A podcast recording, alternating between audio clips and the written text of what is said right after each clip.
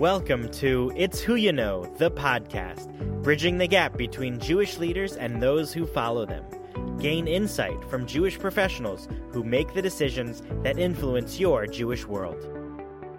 Welcome to It's Who You Know, the podcast. This is your host, Michelle W. Malkin. And our guest today is Aliza Kline, who is the founding executive director for One Table, which is an online and in person hub for millennials to end their week with intention and create unique Shabbat dinners.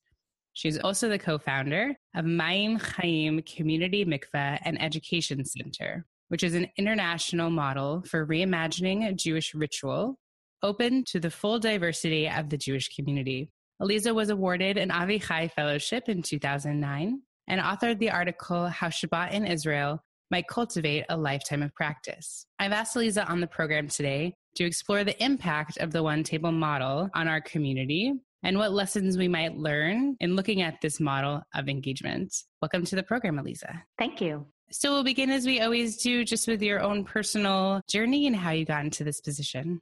So I would say my journey for this particular position really began with chocolate milk, which is to say that I grew up in a small city where my family's Jewish practice, if it wasn't rich and joyous at home, would not have been a major part of my life because there was not a substantial population elsewhere. So, what we did in our house was critical to identity, knowledge, experience, happiness. And my parents were hell bent on the oneg of Shabbat being the emphasis. So on Friday night, I did not have to finish my vegetables to get dessert. I could literally just eat challah and dip it into my wine, and that was sufficient. And in Shabbat mornings, I got chocolate milk.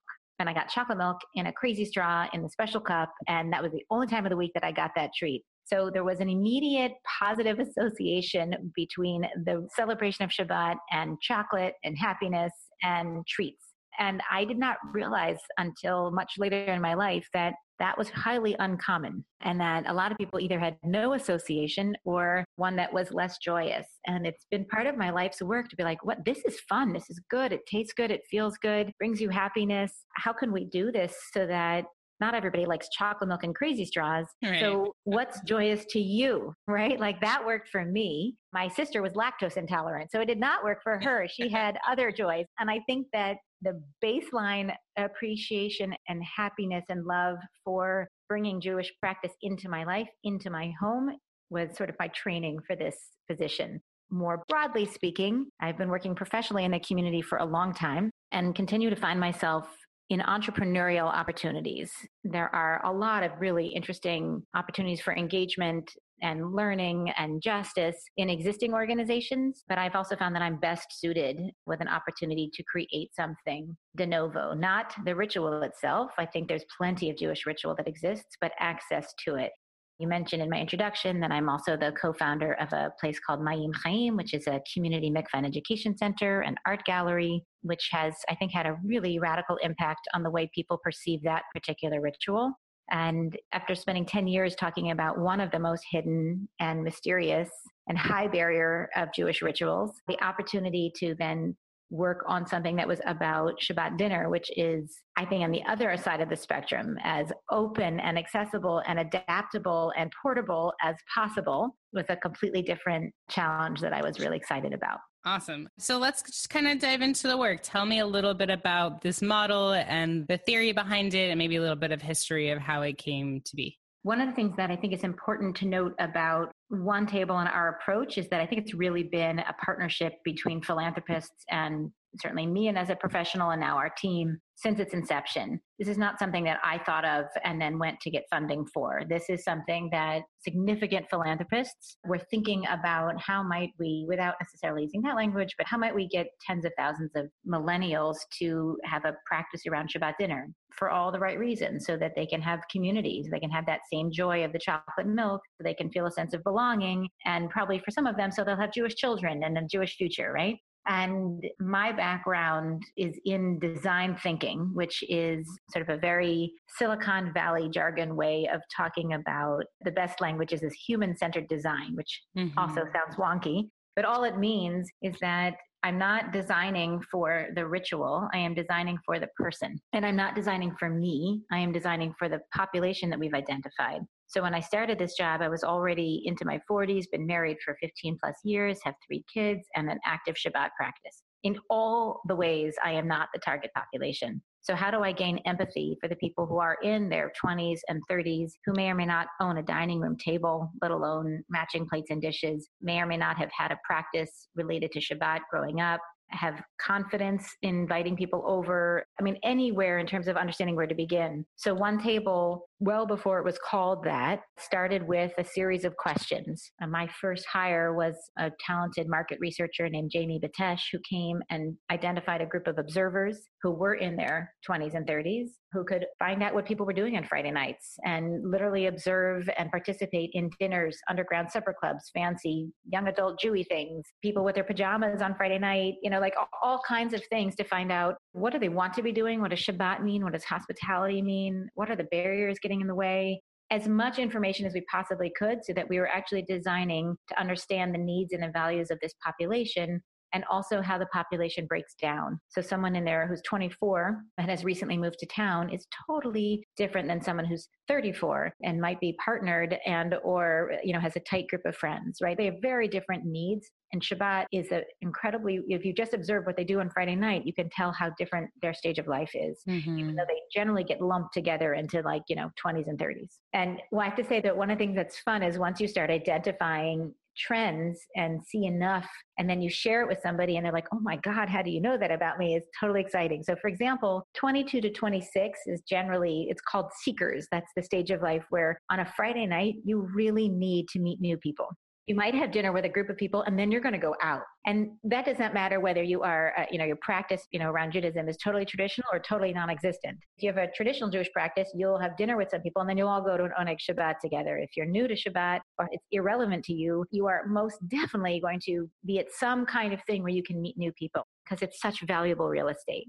As you get closer to 30 the need and desire to go out and meet new people lessens and you're much more interested in deepening the relationships that you already have. And also, the likelihood that you want to travel a lot on a Friday night is slim. You're tired and you just want to kind of hang right. and have a very different experience, which I think is so interesting. People are buying tables around 26, 27, which changes the way they engage with people around the table their ability to support others, their language about if we introduce Shabbat as something you can try versus a lifelong practice, the language sounds very different in different stages. And so we needed to design something that could work for both, right? That if I can design something that works for a recent college grad who's new to town and also someone who has the practice and a particular community, if it can work for people who are diverse in their attitudes towards Jewish practice and their knowledge of it, as well as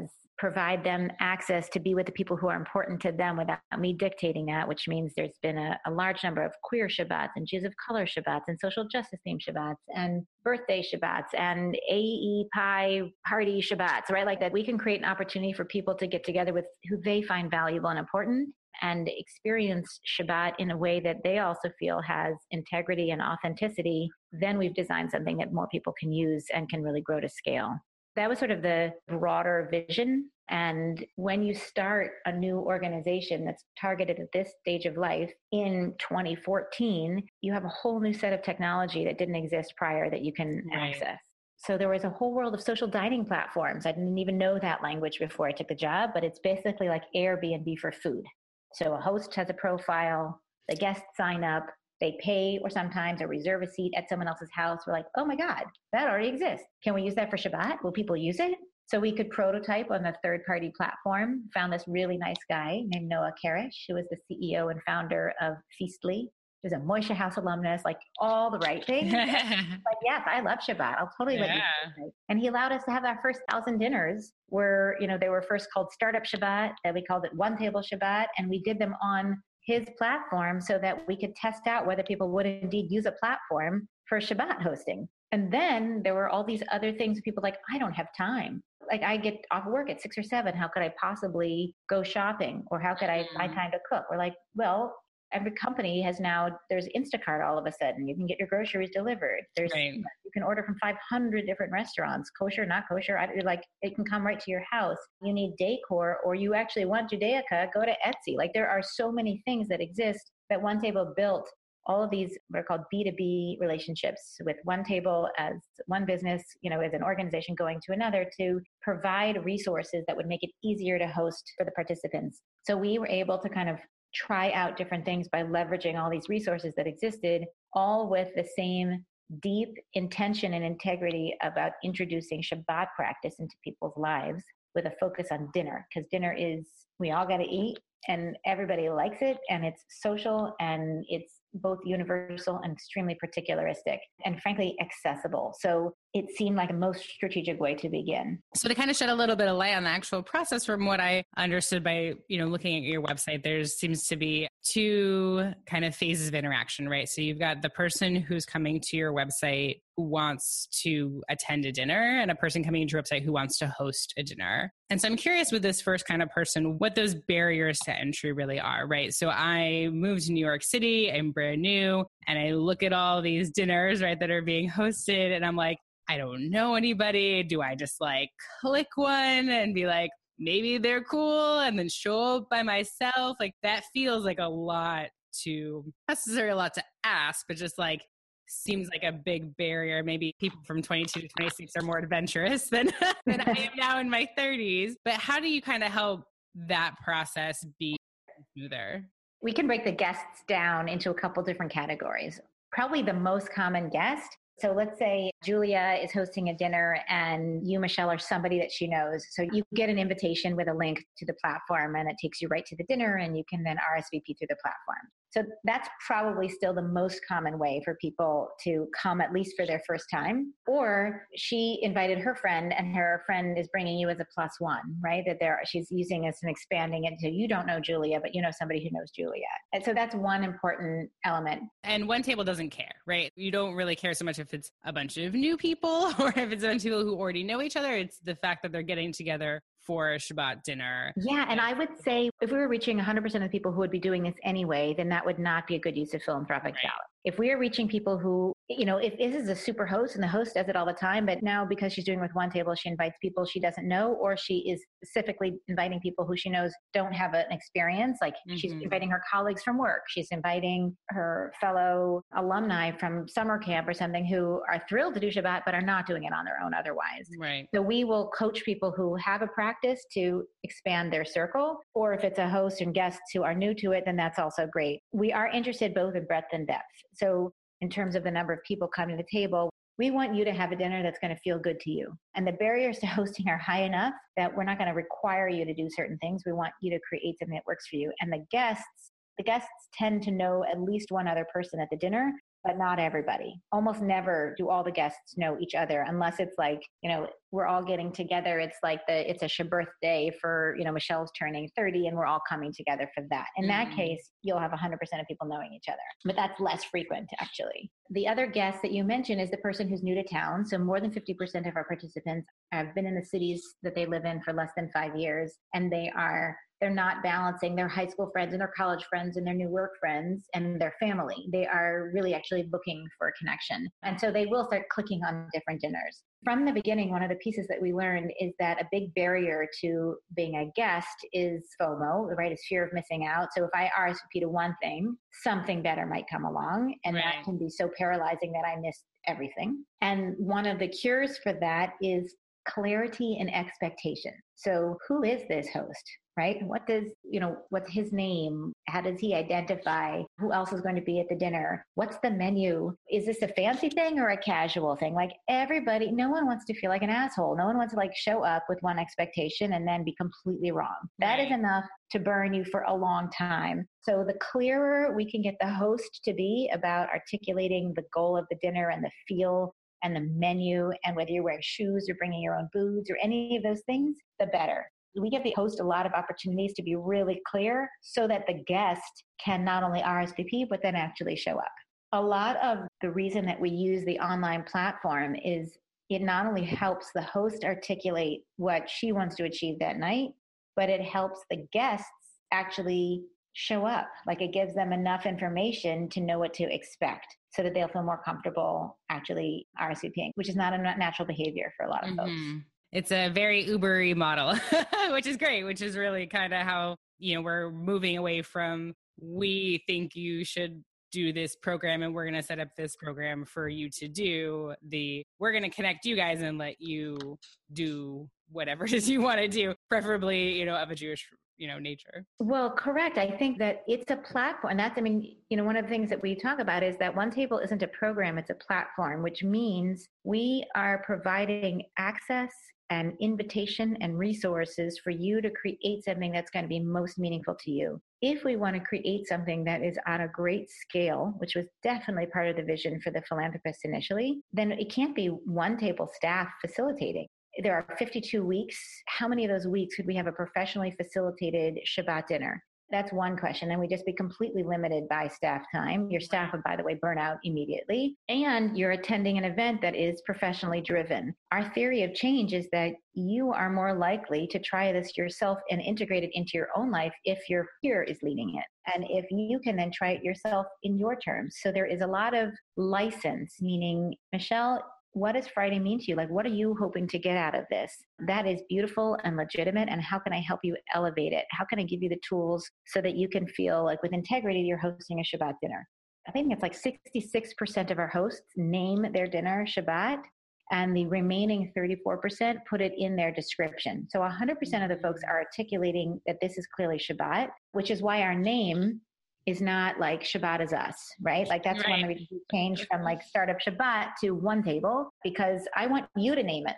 Mm-hmm. That has much more power than me naming it. I want you to set the intention for the evening and the menu but if you are paralyzed because you do not know how to cook or do not know how to set a menu, I will coach you through it. Or don't know how to sing the prayers or not quite yeah, sure. Yeah, I will encourage you to like find a friend. Exactly. So maybe one of your guests can do it. And if not, here are the resources. And how do you want to elevate the evening? These are the three rituals that are generally in at most Shabbat dinners. How do you relate to them? We've had enough one-on-one conversations with hosts over the years that I can tell you like some of the, you know, where their questions are likely going to lead and how we can best anticipate them so that that we can meet their needs as much as possible. But frankly, I think there are social concerns that supersede the Jewish ritual needs to get started. Social anxiety concerns can be huge barriers to actually opening your home to have people for dinner, even if they're your friends. Like it's not a normative right. behavior, especially in America in this generation.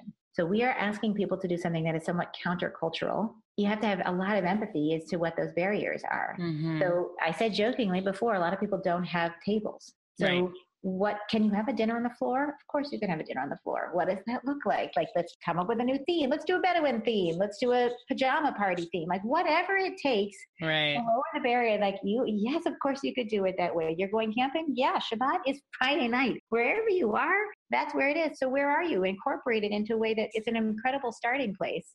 So we will have literally coached people in terms of the social anxiety piece. Like, how do you word your invitation so people will feel comfortable coming? How do you plan the course of the evening? So if someone weird shows up early, like, what's the role that you give them so that, you know, what do you do with a really loud person? Like, how, how do you kind of manage that? Timing? Oh my God. Like, the, you know, the recipe is for four people, but I have 10 right? Like, and then there's like a pause. Yeah. Like, what do I do? Like, okay, well, we'll help you with that. Yeah. And then comes like, yeah, no, what's a Jewish question that could start a conversation and not lead to people feeling weird? Like that's another great one. and it seems like you've outsourced that support to this model of coaching that you have these individuals that are there to support you in this endeavor of yours and connect with you to answer these questions that you know you're not just you know emailing info at one table and hoping somebody, somebody right. right Right. They so we have now 125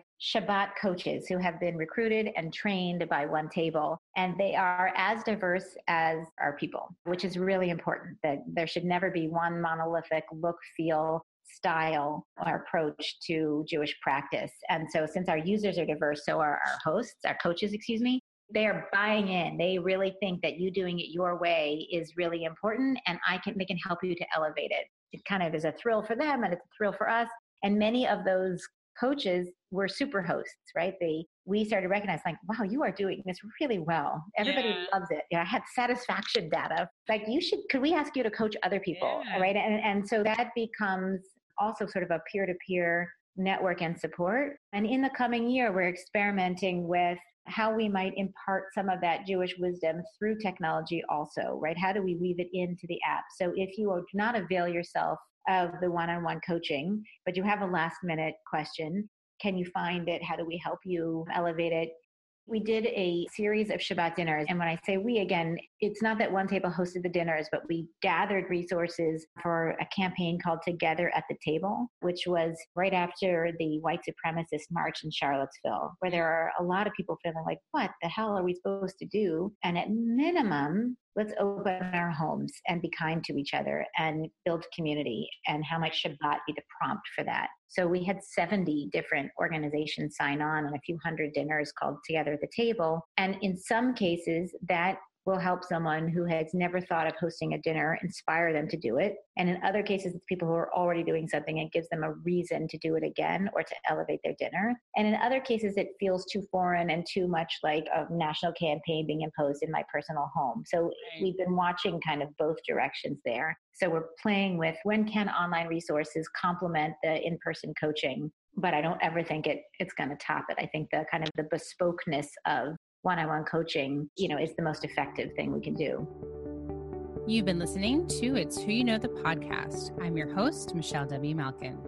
Before turning to my conversation with Eliza, I'd like to take a moment to introduce you to the guest for our next podcast episode. David Bryfman is the Chief Innovation Officer at the Jewish Education Project. He discusses with me the process the organization went through to reinvent itself and the effective work it is now doing in the very diverse field of Jewish education. Here is a clip from our upcoming conversation. It's almost like you're peeling back the curtain on our organization. So it's no secret, really, that the Board of Jewish Education, the Jewish Education Project, was set up and funded by UJA Federation of New York to service the New York population. And that's primarily our core function and responsibility. And yet, New York Federation and ourselves have acknowledged that New York is one of those communities that has resources that can spread to other communities. And with technology, it makes it even more able to do so. And we do do a lot of that sort of stuff at the moment. We are trying to invest heavily in our educational technology and how we actually disseminate more things you know through digital means but i'd also do want to mention that over time while maintaining our core support and work in new york we now do have several projects that run on a national basis mm-hmm. in other communities and on a national front. The biggest one being the teen initiative that we're doing and the large research that we've been doing in the teen space for many years now, supported by the Jim Joseph Foundation and other foundations. And we're seriously in conversation now about what it would take to actually expand the agency to maintaining its New York focus, but having a footprint nationally. Be sure to listen to the rest of my conversation with David in the next episode of It's Who You Know. But for now, back to Eliza. So I kind of want to focus the conversation a little bit on what we can kind of take from this model, right? So I don't really necessarily see the applications as much with general Jewish organizations in our climate. I'd really like to focus on synagogues. And my husband was the community engagement manager at our synagogue in Los Angeles and helped to revive Shabbat Across Sinai program where they, you know, put everybody in each other's homes for one Friday night to be at one table, to have Shabbat together in somebody's home. And it was so interesting. I mean, lovely, amazing event, had huge participation. But it was so funny the struggles, right? That, well, we should have everybody come back to the synagogue to be together at eight. And you're like, well, do you really want to like pull them away from a good conversation to do that? Or thinking around, well, if we do that, we're pulling it away from this kind of central place. And although, you know, you have a professional platform that is not easily replicated, right? This took a lot of volunteer hours to place people and confirm and cancel and there wasn't financial you know reimbursement for food so it definitely was a little more complicated than you know the structure that you've created but really trying to think about for synagogue employees and engagement employees and synagogue leaders and those that are looking at their community and saying we got to start doing start doing something really this idea that you know, if somebody's just like, hey, tonight I want to host some people, my doors are open at the temple that I am involved with, like, come on over. And what a threat that is to the rabbi holding Shabbat services to say, oh, well, this group of people are going to go have Shabbat dinner at somebody's house. And how maybe employees or synagogues can start to think about the home as not in competition with, but as a complement to the work that's done in a synagogue. So I'd just love to hear your thoughts on how do we explode this in a bigger way in our community that it becomes more of a norm? A couple things that I would just, you know, echo and, and actually interestingly i'm not involved in a synagogue community very actively right now. I am involved in my day school community and they just did a shabbat across also. And it was also very you know incredibly labor intensive and also very successful. And i had two families over to my dinner that i really didn't know and it was completely lovely and wonderful. And i'm also totally confident that it's going to take more staff for that to happen again outside of certain segments of the Jewish community, this is a completely enjoyable and totally unnatural behavior still. Mm-hmm. And part to blame are our big, beautiful institutions that realized that people weren't doing it home. So we started doing it collectively and had services. I mean, even when I was a kid, we used to eat quickly so that we could get to services by eight. My dad was also the rabbi, so there was not a question there. there you go and then learned about the opportunity of having earlier services so that then you could have a longer dinner and you know all of those kinds of scenarios I think that the synagogue was the solution when they realized that people were not doing it in their homes. Well, then let's create a community experience on Friday that became very valuable. And that became so much so that people who might have been inclined to do it at home were no longer doing it home or that they become the outliers. And the question is like, so how can we do both? Like there's, how might we approach this with abundance? Instead of scarcity. I mean, I would be totally delighted to generate 8,000 ideas, and I think there could be very fun things that we could test out. I mean, this was a prototype that they did at your husband's synagogue, right? And it was a successful one, meaning people signed up to host and people showed up as guests. Mm-hmm. So, yes, there is interest. And they were not doing it without that help. Okay, so now we know that we need to rethink the role of a Jewish community professional. Like maybe their role is actually being a community manager. So, community manager is the language that tech firms use to help people meet up in real life. So, all of these companies that are helping one on one meets, how do they bring other people together? That's called community manager. And that's a great term. Like, what does that look like? And the question is, how might the synagogue get credit for all those seats at each other's dinners right. just as they would for filling the seats at the synagogue right? Is it that we start with once a month services are at five or six? And so if you were really need that Shabbat fix or you're saying Shiva or whatever, you know, excuse me, saying Kaddish, then, then you have the community, but then you also doesn't impact your ability to have a Shabbat dinner together. Or what if you know, the once a month where we do Shabbat across, there are as many Shabbat across dinners as can be seated there's a dinner at the synagogue so that if you forget to sign up or it's too late then you have dinner collectively. Like there are solutions here that right. can happen but i agree it's measuring success differently you know and and also acknowledging like that the rabbi herself or himself can only have so many people over to their house for dinner and what does it look like to be able to spread that and model it so that there are 20 or 30 or 50 dinners happening? One answer to your question is like there isn't a problem. Just it's okay to just try it. right. and, right. and that like, what if we just didn't see that as a problem? What if we just saw that as a win? And what if the members of the community could say, you know why I paid membership here? Because it's helping me build relationships that are valuable. And sometimes those relationships have the rabbi at their center and they take place at the synagogue. And a lot of the times they take place in people's homes. And, you know, because I'm a member of this community, I get to meet people that I like.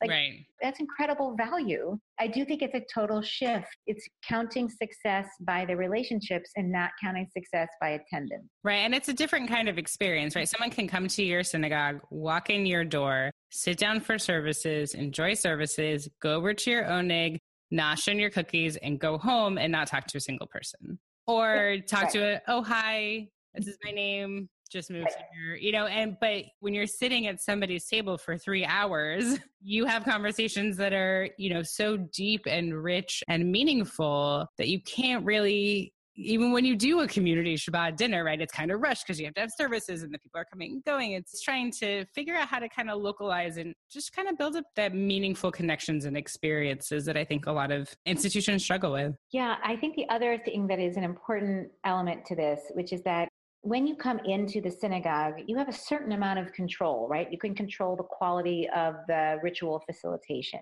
You have a professional leading it. Mm-hmm. You can mm-hmm. control the quality of the food and or the kashrut of the food. You can control the way Shabbat is introduced because it's literally professionally led. And there is a risk when you have it in someone's home because you can't control the quality of the food or the timing of the service, right.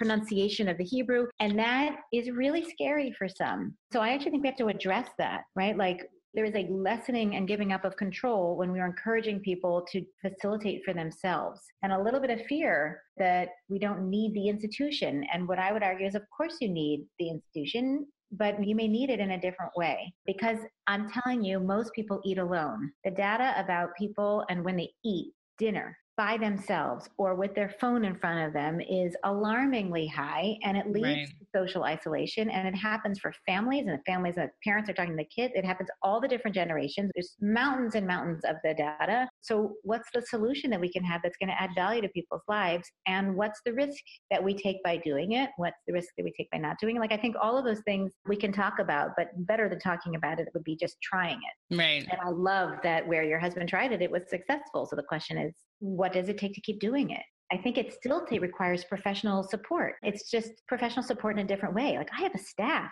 My staff don't host the dinners, but my staff recruit the hosts, support them, remind them, like, "Ooh, you want to try it again? How about now? How about now? Right. Hey, good job. How about doing it again? Right. This is a good time to do it. Oh, Friday's coming up, and that's their entire work. And you're also you focus, right? This is this your is entire. You know, Correct. You're not also balancing, you know, lots of other activities and ages and. Correct. Um, yes. No, that is the hardest job in for the Jews there's no yeah. Question. I'm curious, kind of last on the particular topic of your model. So you have a select number of cities that you operate in. Given that you are a platform, what are the barriers to it just being open. Like I live in New Jersey. Why can't I host an event in New Jersey? Yes, right? you can. So, so, actually to answer the question, one is we have hub cities and in hub cities, there is usually a part or full-time professional who is paid for with local philanthropic partners, which is really important because it's growing fast.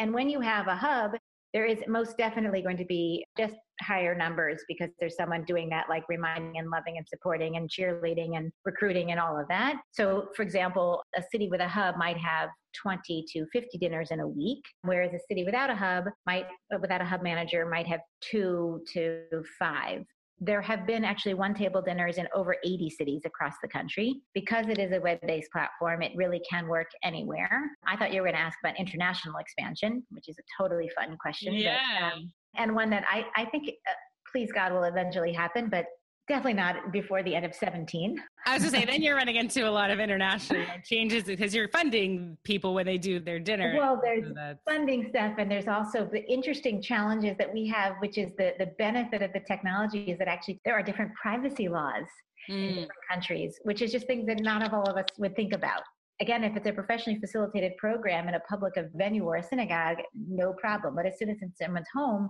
and there's technology to use that, then you actually have to learn all of the laws that govern online platforms in Australia versus Europe versus Canada. I mean, right. that's it's sort of a that's like that's a new area of knowledge that I know I'm yeah. getting.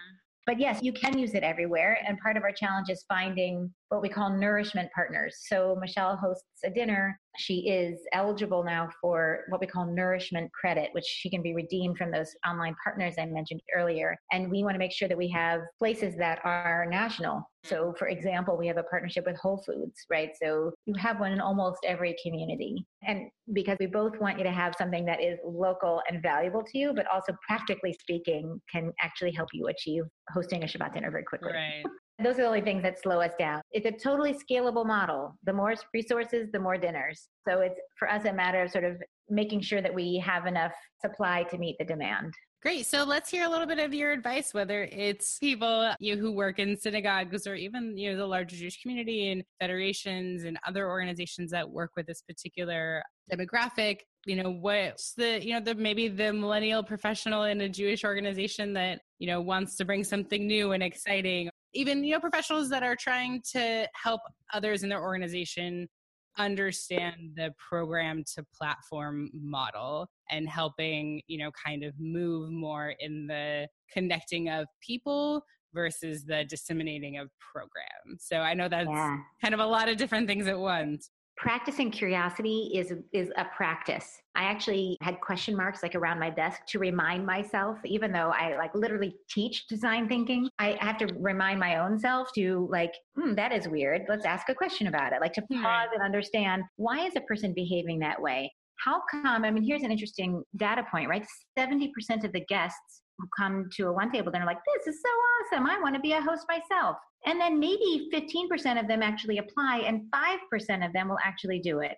I think that everybody's going to see kind numbers like that, right? Which is you can put out the most amazing, incredible opportunity, and there will always only be a small fraction of people who want to take a leadership role, who want to take a risk and put themselves mm-hmm. out there. The majority of people still want to be guests. Right? The majority of people are so psyched to show up and to be the Jew in the pew and to participate. So that is there and that is real. And on the other hand, if you trust that people do, in fact, have meaning in their lives and they are looking for opportunities to deepen it, articulate it, and elevate it, that is different than assuming that you have to bring meaning to their lives. That sounds like a nuance, but it's one of the very first things I learned on this job. I was in the job for maybe a week and a half, and I was trying to sound very smart and sympathetic and i'm speaking to a millennial about you know how look with shabbat i can help you have meaning in your life and she's like you know screw you Aliza. i have right. what are you saying to me that right. my life is meaningless and that's what it sounded like to her and we yeah. say that all the time right you'll come here you'll get meaning that's enough. or if only you knew what we did you would yeah yeah yeah like no no that is a completely different thing which is like i can provide you pro tips so that you can do this in a way that you're going to feel really good about it. But you have to understand first what the population that you are designing for, what do they value? What do they mm-hmm. need? And when you can articulate that, then you have an opportunity to either create the program for them or like to get out of the way and let them create something that's meaningful. But that doesn't mean, by the way, that they have enough resources to do it at the rate that they want to do it. Both of the organizations that I've been able to shape have had a similar philosophy, you know, which is absolutely elevating, beautifying. I care a lot about aesthetics, not because of devaluing, but because of elevating. The admonition of, of Hiddur Mitzvah, right, means that when you drink your wine, you don't drink it out of a red solo cup, you drink it out of a mm-hmm. beautiful glass. And because right. it elevates it, right? And if you're going to go to a mikveh, which is what I did for 10 years, it should be beautiful and welcoming and soft towels and all those kinds of things. But in either case, I want you to be able to articulate your kavanah. Mm-hmm. There's no judgment over whether that's a good enough reason to get your friends together on a Friday night or to decide to take this particular ritual for immersion. So when you come into the Jewish space, how can we shift our resources so that we are helping you achieve what you want rather than making you like us? Right? It's an important sensitivity. And of course, it takes curiosity. And then some people can articulate exactly what they want, mm-hmm. and most cannot. Right. So now comes the coaching and or the other support to help them figure out how they want to feel at the end of this. What if every bar or bar mitzvah, b mitzvah kid could articulate how they want to feel on Saturday night afterwards and or their parents? And then right. what if we could design towards that? Right. Revolutionary, Lisa. Oh my God. like, why not? And instead, we have a lot of fear. Well, if it's individually led, then we are taking away from the value of the community. And I think that is just ridiculous.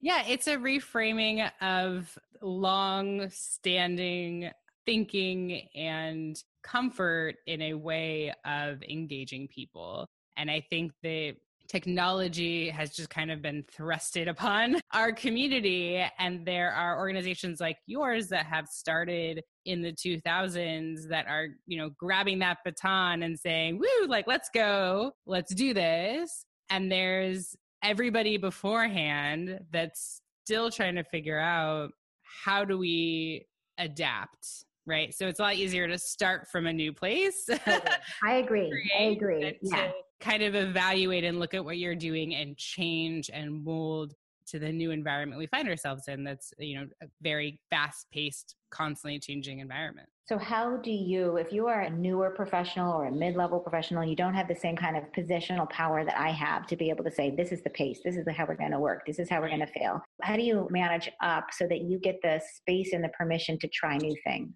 how can you say that instead of spending a year and a half planning something piloting it and then evaluating a year and a half later, right? Right. How might we try three new things? Like, so my job is family engagement or early childhood education or support of our empty nesters or whatever it is. How, instead of launching a year long program, can we say our goal this year is going to be try three new things and see what works and see what is more resonant? And the success is trying. And everything that we learn is a win.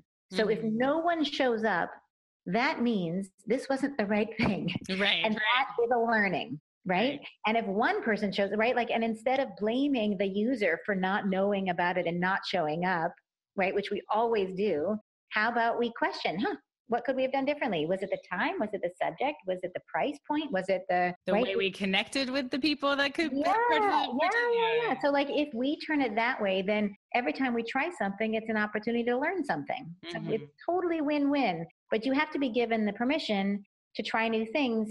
Otherwise, the fear of failure can be paralyzing. Wonderful. Well, as we are closing up, I want to kind of turn it back to you. You mentioned having a family. I don't know if you're still as involved in Mayyim Hayyim or not, but you definitely have a full plate. And I just love to hear about how you keep it all together and get everything done and still find the intention and the meaning in all of these pieces. In full transparency, sometimes I take better care of myself than others. I work really hard to get one or two yoga classes in a week. And if I can't do that, to go on a run or something to move my body. I really like Netflix. I'm really into escapism of shows and I like them to be funny. I don't watch violence. I don't watch things that are going to like make me uncomfortable and sad because reality does that plenty.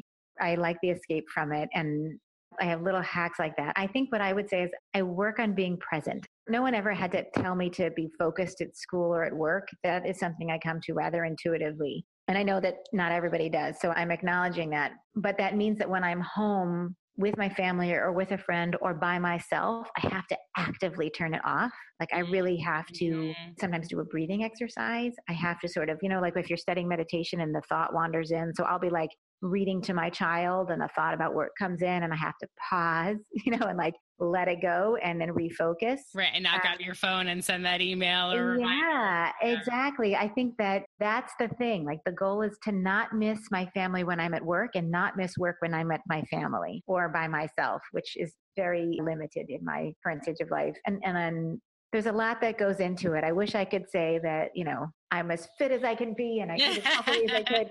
I will tell you that, you know, when, if I have made time to get a manicure, that for me is like an external sign that are like, oh, Aliza's got her things act together and yeah, things are good. I think at my stage of life, it's a lot of little things that add up. I vacation when I can and I enjoy, you know, a glass of wine and a piece of dark chocolate on a pretty regular basis. And those little things add up. And there is no doubt, and I don't mean this as promotional, I mean this is totally honest, that Shabbat is a hundred percent an anchor in my life. I really do. I, I don't know how, if the speed of my talking on this recording is evident, but I generally think and talk and move fast. And I think without the sort of external commitment to Jewish practice and Shabbat, I would be hard for me to slow down and do that. Mm-hmm. And you know, I'm asked by my kids on Wednesday who's coming, um, you know, and, and each person has a particular role. And I really yearn for it and love it and need it. And it's become an entirely home familial experience for me at this stage of my life. The only time I have to struggle is when we travel and try to figure out how to how to make it fit in. But it's never a question of if; it's always sort of how. And knowing that that's coming and that I'm going to be doing something special and I'm going to be with people who I love that is completely liberating for me. I don't have to think about what to do that night. I know mm-hmm. what I'm going to do that mm-hmm. night and I like what I'm going to do that night. That provides a lot of joy and balance too. That's awesome. That's very cool. Well, thank you so much, Lisa, for sharing your work and your life and your intention with us and really appreciate your time today. My pleasure, Michelle. So great to talk to you. As I mentioned before, this year I'm focusing a bit on what I'm calling millennial organizations, those founded after 2000 and how they meet the needs of the community differently than our more traditional organizations. Lisa talks about the human centeredness aspect of her work, designing for the person, not the ritual, not the creator, not the funder, but for the participant. This is actually surprisingly difficult to do. You hire employees and staff for their expertise in designing programs and experiences. You engage volunteer leaders in their expertise to help craft your organization's work. So, to turn to both of them and say, design our work not for yourself, but for everyone else. Forget what you've been trained to think your constituents want and start by asking them. That's really not an easy task unless you have created this as part of your culture and it is inherent in what your organization is and does. It is a lot easier when you create an organization from scratch with this culture. It's a lot harder to create this from another culture. So, how do you get there? How do you get to a place where you're designing your work around the participant? It's a lot harder than the traditional model of getting your staff and leaders in a room and coming up with a program and delivering it. It takes time to engage your constituents in the planning process, to connect them to one another, to think deeply about how the experience you are creating might be perceived and experienced by the participant. What one table shows us is that the time and effort you put into planning your work really pays off in the experience your participants will have and their likeliness to return to your organization and eventually donate their hard earned money to ensure that that experience you've created is accessible to other people. We have no other announcements this week. This program has been funded in part by the Jim Joseph Foundation. Our editor is Nick Bowden of Bowden Sound, and our fiscal sponsor is Jewish Creativity International. You can find previous episodes, guest bios, podcast articles, book recommendations, how to start your own podcast, and more on our website. It's whoyouknowthepodcast.com. This is your host, Michelle W. Malkin. Thank you for listening and have a wonderful week.